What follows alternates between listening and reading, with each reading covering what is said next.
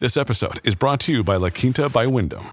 Your work can take you all over the place, like Texas. You've never been, but it's going to be great because you're staying at La Quinta by Wyndham. Their free bright side breakfast will give you energy for the day ahead. And after, you can unwind using their free high speed Wi Fi. Tonight, La Quinta. Tomorrow, you shine.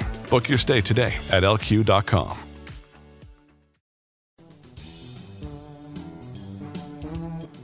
From Washington, this is the CQ Budget Podcast, your leading Capitol Hill source on how Congress allocates federal taxpayer dollars.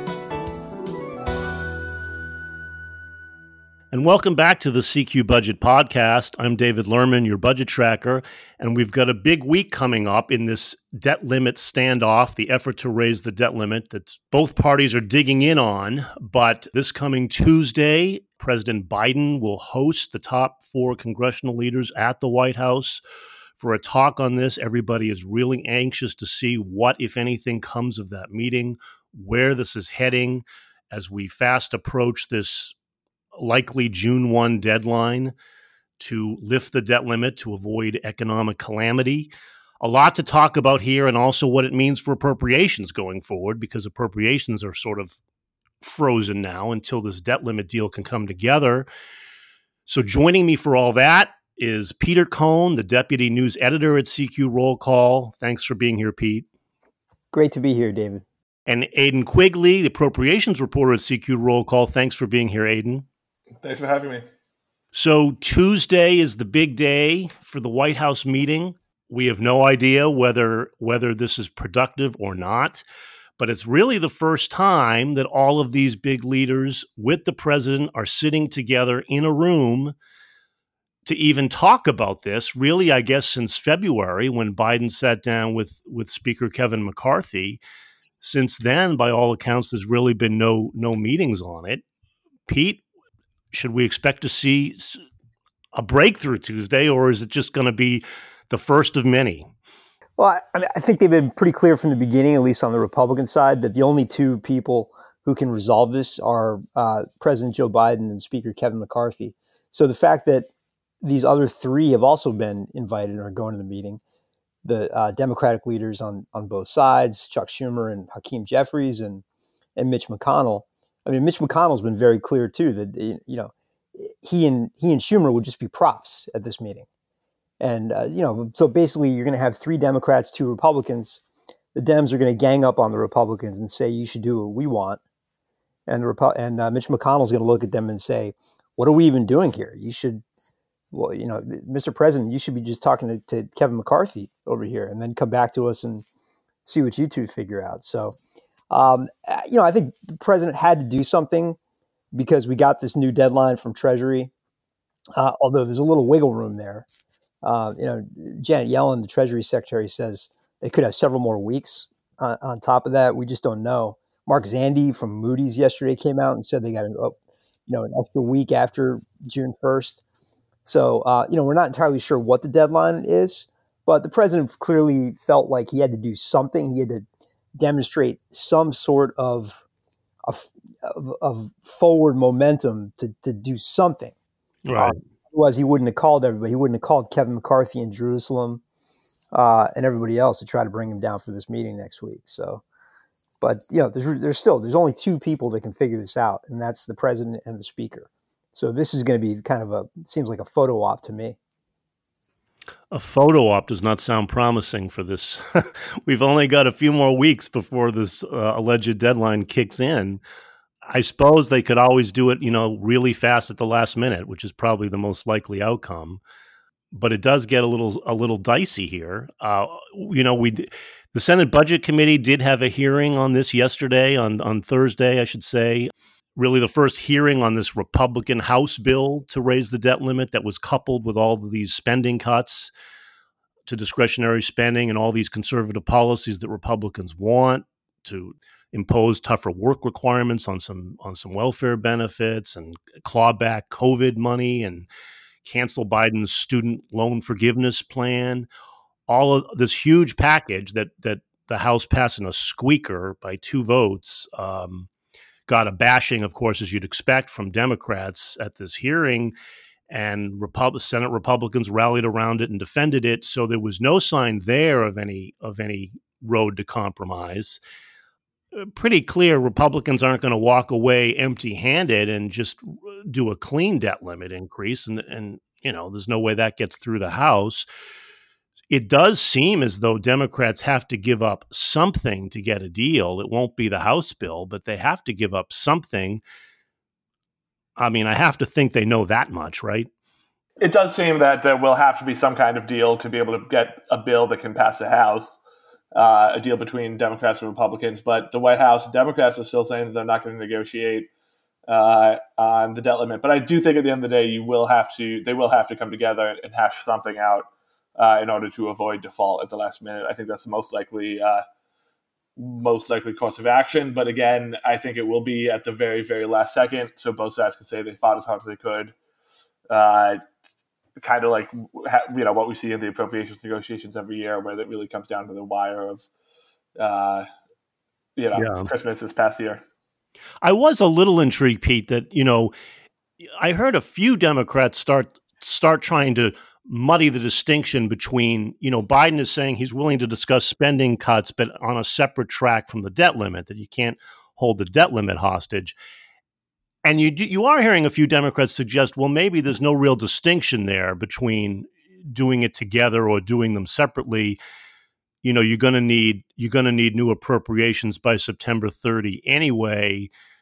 You know, effectively, you have to do these at roughly the same time does that hold water? I mean, eh, the problem there, of course, is that Republicans may still insist they want to see spending cuts in this bill, in this debt limit bill, and and and that just a promise to do it soon isn't going to cut it. Well, there was really never any distinction if you think about it. Kevin McCarthy got elected Speaker on on the fifteenth ballot on a promise that he was going to include caps on discretionary spending on appropriations uh, at lower levels than they are today. Uh, as part of this whole negotiation. So, and the House just passed a bill that would do that. Um, and nobody thought he could. You know, I saw uh, Senator John Kennedy from Louisiana, Republican, on TV the other day. He said, "Yeah, I didn't think he could pull it off." Yeah. So nobody did. You know, everyone was betting that he was going to fail. So here we are. And of and, course, he almost did. If there were, I think there were two Democratic absences that day. Who, if, if they had showed up, that bill would not have passed. so yeah, there was he sort of got was, lucky, but I mean, he did. But there was one. There was one Republican who was out True, too, who right. put out a statement saying he would have voted for it if he was right. if he had been there. He'd been out. He was out for medical reasons. So he he had they had the votes. It would have passed no matter what, even if both Democrats had been there. But be that as it may, uh, mean, here we are. There was never any distinction. You know, I mean, for since 20, since 2011, there was this whole thing. We're not going to negotiate anymore. So you know, that lasted for maybe four, five years. But if you look throughout history, that's never really held water. I mean, the debt ceiling is is a piece of legislation. It is a must pass piece of legislation, just like uh, appropriations are. Just anything else that that Congress has to do. It's always going to be a negotiation. You have to get 218 votes in the Senate. Uh, sorry, House, and you got to get you know in, in this day and age, you got to get 60 in the Senate and the president's got to sign it. So it's oh, you know, this I will not negotiate. How do you not negotiate with the duly elected majority of one chamber of Congress? Now, so uh, you know, the onus is on you know the one chamber that is um, pushing a position that you don't like can sometimes overreach. You know, that's that's been the case in the past where they've overreached and uh, they've gotten nothing out of it. But this time, I don't know that it's you know if you look at what's in the House bill, I mean, sure, there's a lot of stuff in there that isn't going to that doesn't can't get 60 votes in the Senate, but there's some things in there that are certainly reasonable grounds for negotiation. Uh, absolutely, I mean, spending caps for appropriations is needed. Any you have to have that anyway, or you can't have a functioning appropriations process. So they were always going to have to work out what the the, the cap was going to be for fiscal 2024. And it, in the past in, in the past decade, they've done multi-year deals on spending caps for yeah. a couple years. Ten years was the deal in 2011. Although that is, I think, an important distinction, Pete, which is that, which is that uh, when you talk about doing these things at the same time, the, the fiscal 2024 appropriations, they do need a cap for the coming fiscal year. But this House GOP bill on the debt limit was trying to lock in a decade worth of spending caps. You don't necessarily have to agree right now to a decade worth of new spending caps. Well, nobody said the Senate and the White House have to agree to every every letter and line in the House bill. That we knew, we've always known from the beginning that that no, was sure. never right. that was never going to happen. Okay, so the House passed 10 year caps. McCarthy, from the beginning of the year, has said, I'd be fine with two years of caps, right? Or maybe they just end up at one. It doesn't matter. The important thing is to reach some sort of an agree- accommodation on discretionary spending, the discretionary spending top line for fiscal 2024. Maybe they get 25 as an added bonus, maybe 2026. Who knows? But the important thing is right now you've got an appropriations process that needs to, to you know, to start moving right? So there was always that was always going to be part of these discussions, whether it happens now, whether it happens in July, or whether it happens in September or October. And maybe you need some short-term patches along the way to buy more time to figure that out. But that was always going to be in the mix. And then you've got a few other things in that House bill too. You've got ending the student loan program, which the Supreme Court may get rid of anyway in June. So that's kind of, you know, that's almost neither here nor there um, at this point. You've got rescinding unspent uh, appropriations from COVID relief. Now, the emergency's over. The World Health Organization has just uh, spoken on uh, that. You know, there's no longer a COVID emergency. I think you're going to see some some. There's some room probably to negotiate there too on some of the permitting stuff. We know where Joe Manchin's been on that. We know where the House is. Um, there's plenty of Republicans who are willing to do that. There's probably a few Democrats too, because you could speed up some of the renewable energy projects too. So somewhere in some of the energy provisions, somewhere in the spending caps, somewhere in the um, uh, you know, forget about the money. The, yeah, yeah for, forget about the, the tax credits, the, the clean energy tax credits. That's not happening. But somewhere in those other things that are in the House bill, you're going to get a little bit of deficit reduction, and you know they can call it whatever they want they can maybe do two separate bills, you know, or some sort of, you know, the House passes two, uh, the House passes passes two different kinds of bills, and then they marry them up and they go to the Senate as one package. It doesn't matter. There's some accommodation here that's going to be made where everybody can say they got a little something that they wanted, but not everything they wanted. Mm-hmm. And another piece here is how long the debt limit will be raised for. Um, House Democrats were were upset about a lot of things in the Republican bill, but in particular that there'd be 10 years of spending caps in exchange for only less than a year of you know the debt limit being being increased. And this is not a battle that Democrats want to fight over and over and over again uh, over the next uh, few years. Yeah, and, and would they want to do a debt limit that gets them past the next election, as opposed to, you know, the House bill was going to expire by next March, no later than next March, uh, which means they have to next year in the, during the election year do it again, well, which does well, we seem know. unpalatable. We, we already we already know that the Democrats want to extend it to the end of 2024 because that's right. the bill that Chuck Schumer introduced this week, and obviously the president would like that because that would take it off the table until after his reelection. Mm-hmm. So and we, yeah.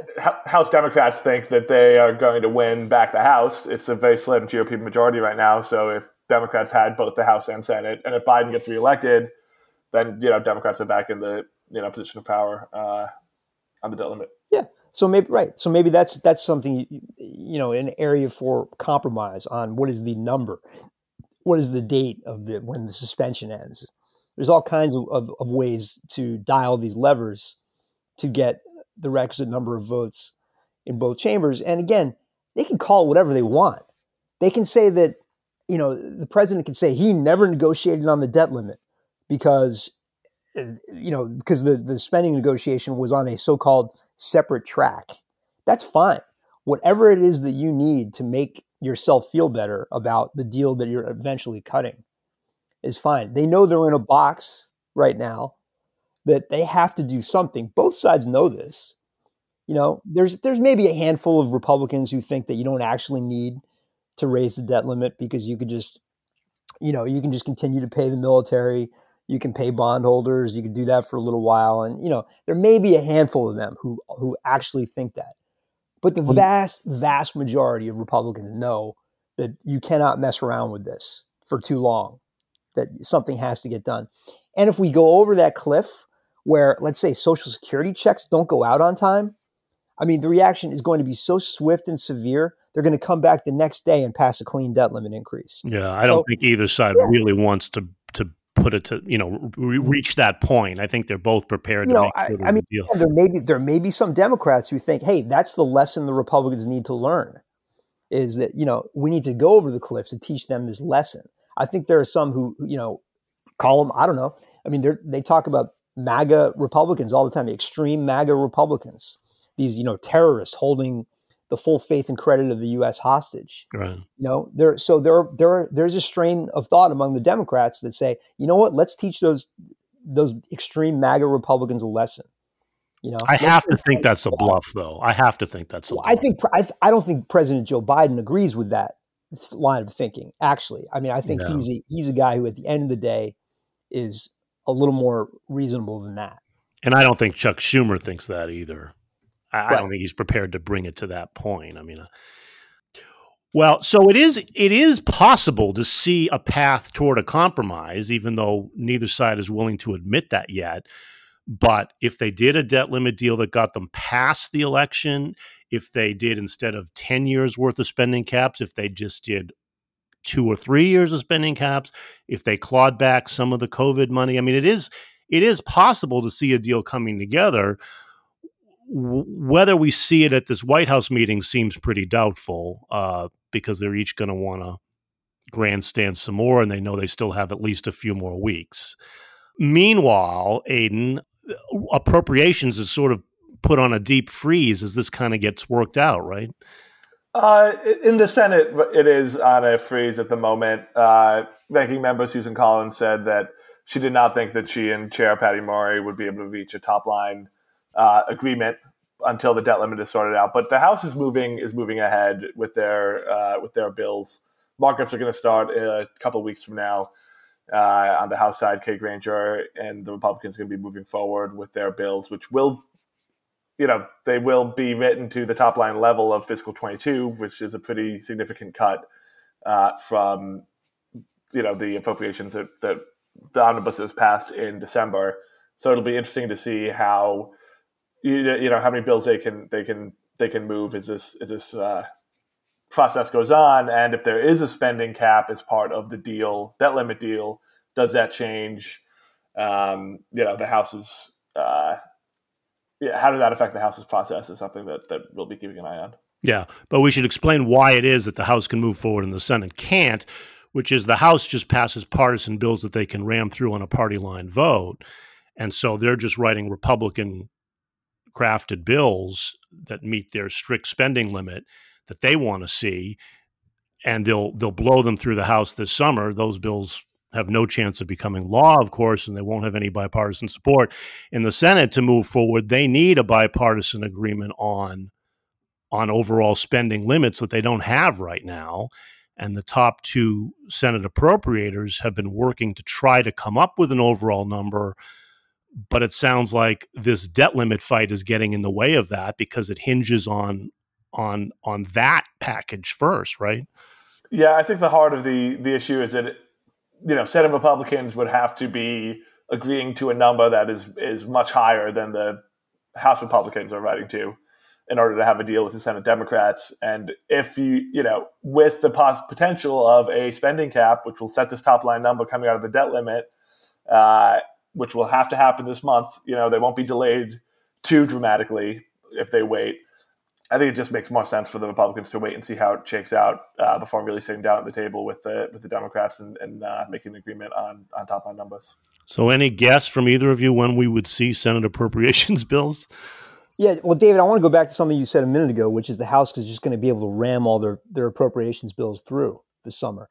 I don't think that's true you look at the numbers that we're going to see out of the out of the House Appropriations Committee. I think they're starting out with the bills that have the, the by far the best chance of passing.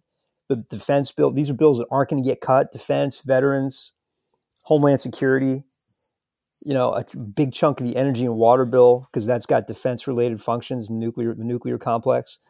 Um, so, you know, they may be able to get a few of those bill, but then what, just wait and see what happens with some of the rest, which are getting cut back to fiscal, you know, 2018, 19 levels.